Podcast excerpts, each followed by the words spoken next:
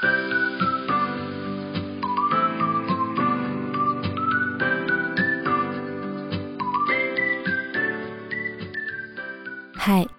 欢迎来到 R.S 的故事房。每周五晚上六点半，让我为你读一读我写过的故事。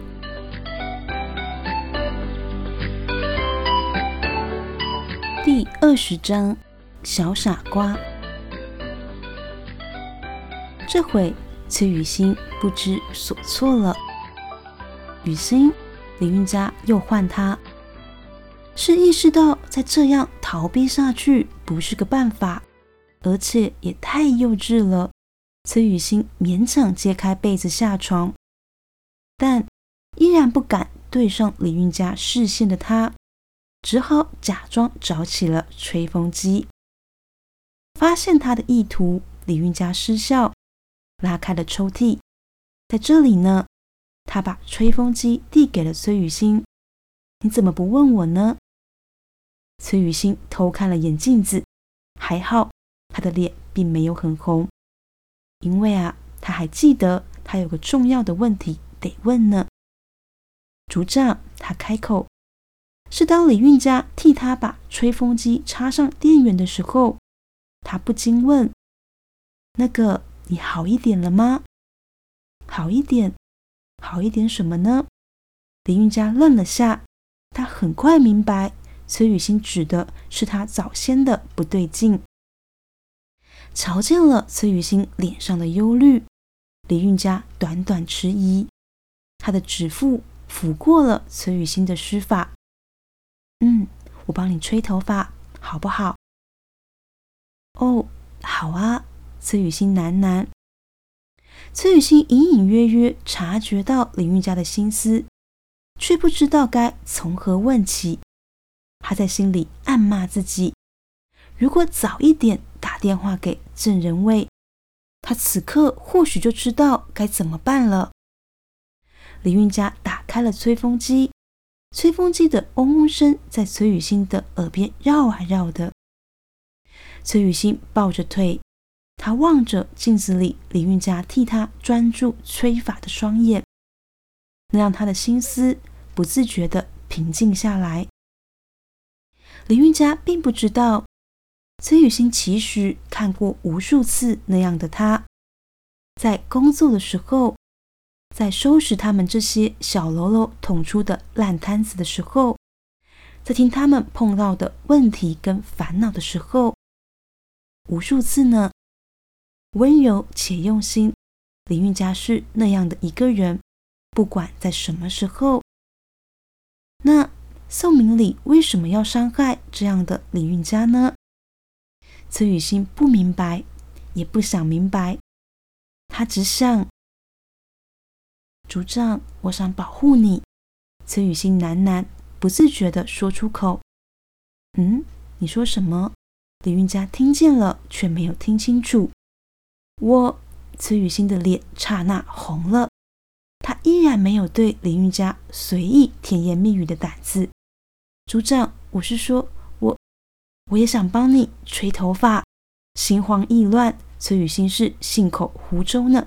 他继续说：“对，组长，等等你洗完澡之后，我帮你吹头发，好不好？”李运家失笑，因为他还没来得及看清崔雨欣的脸呢，崔雨欣就把脸给埋进了腿间，很可爱。李运家越珍惜他。越怕伤了他，他伸手指腹埋进崔雨欣的发丝里，一次又一次的温柔的把崔雨欣的发给梳开了。没事的，雨欣。他柔软的声音触上了崔雨欣的耳际。雨欣，我现在有你已经很幸运了。我只是怕你会后悔。他低声有一些犹豫。你还年轻，而我不知道。雨欣，李运家迟疑了下，后头的话他一度迟疑要不要说出口。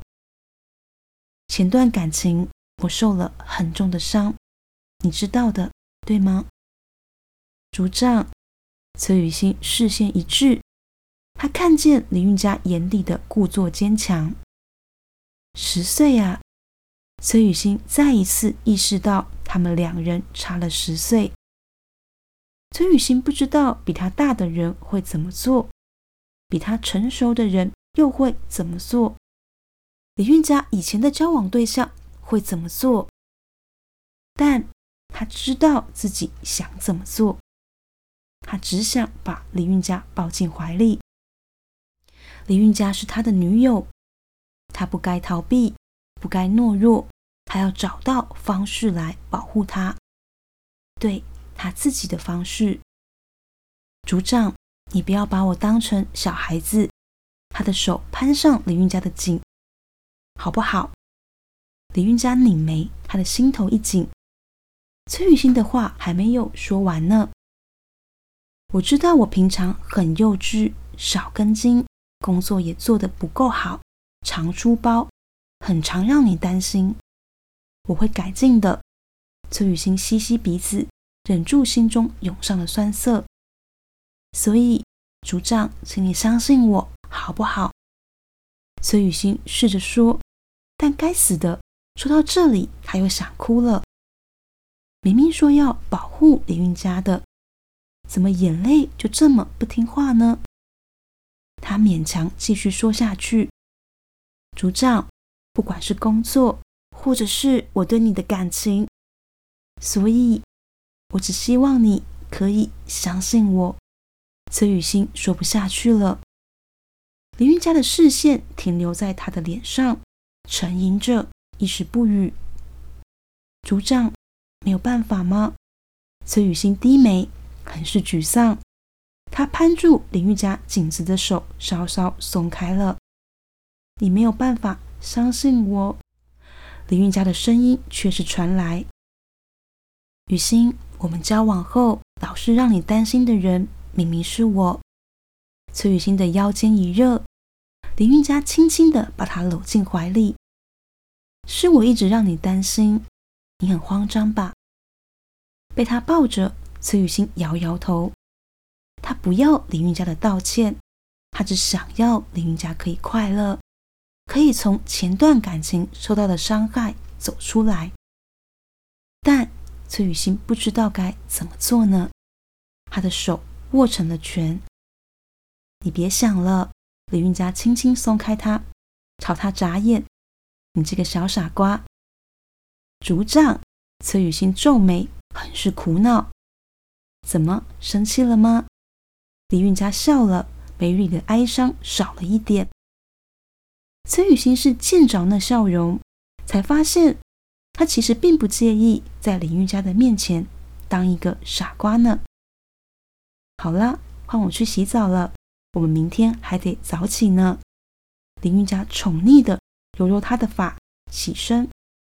嗯，对你等等还要帮我吹头发呢。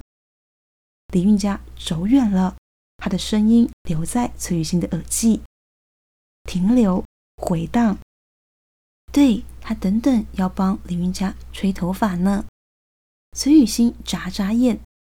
在他还没有彻底意识到这件事的严重性以前，导先看到了穿着浴袍的林云佳走进了浴室里，白皙的长腿，姣好的身子。崔雨欣眨眨眼，砰的一声，是当林玉佳把浴室的门关上的时候，崔雨欣的脸已经烫到要冒出烟来了呢。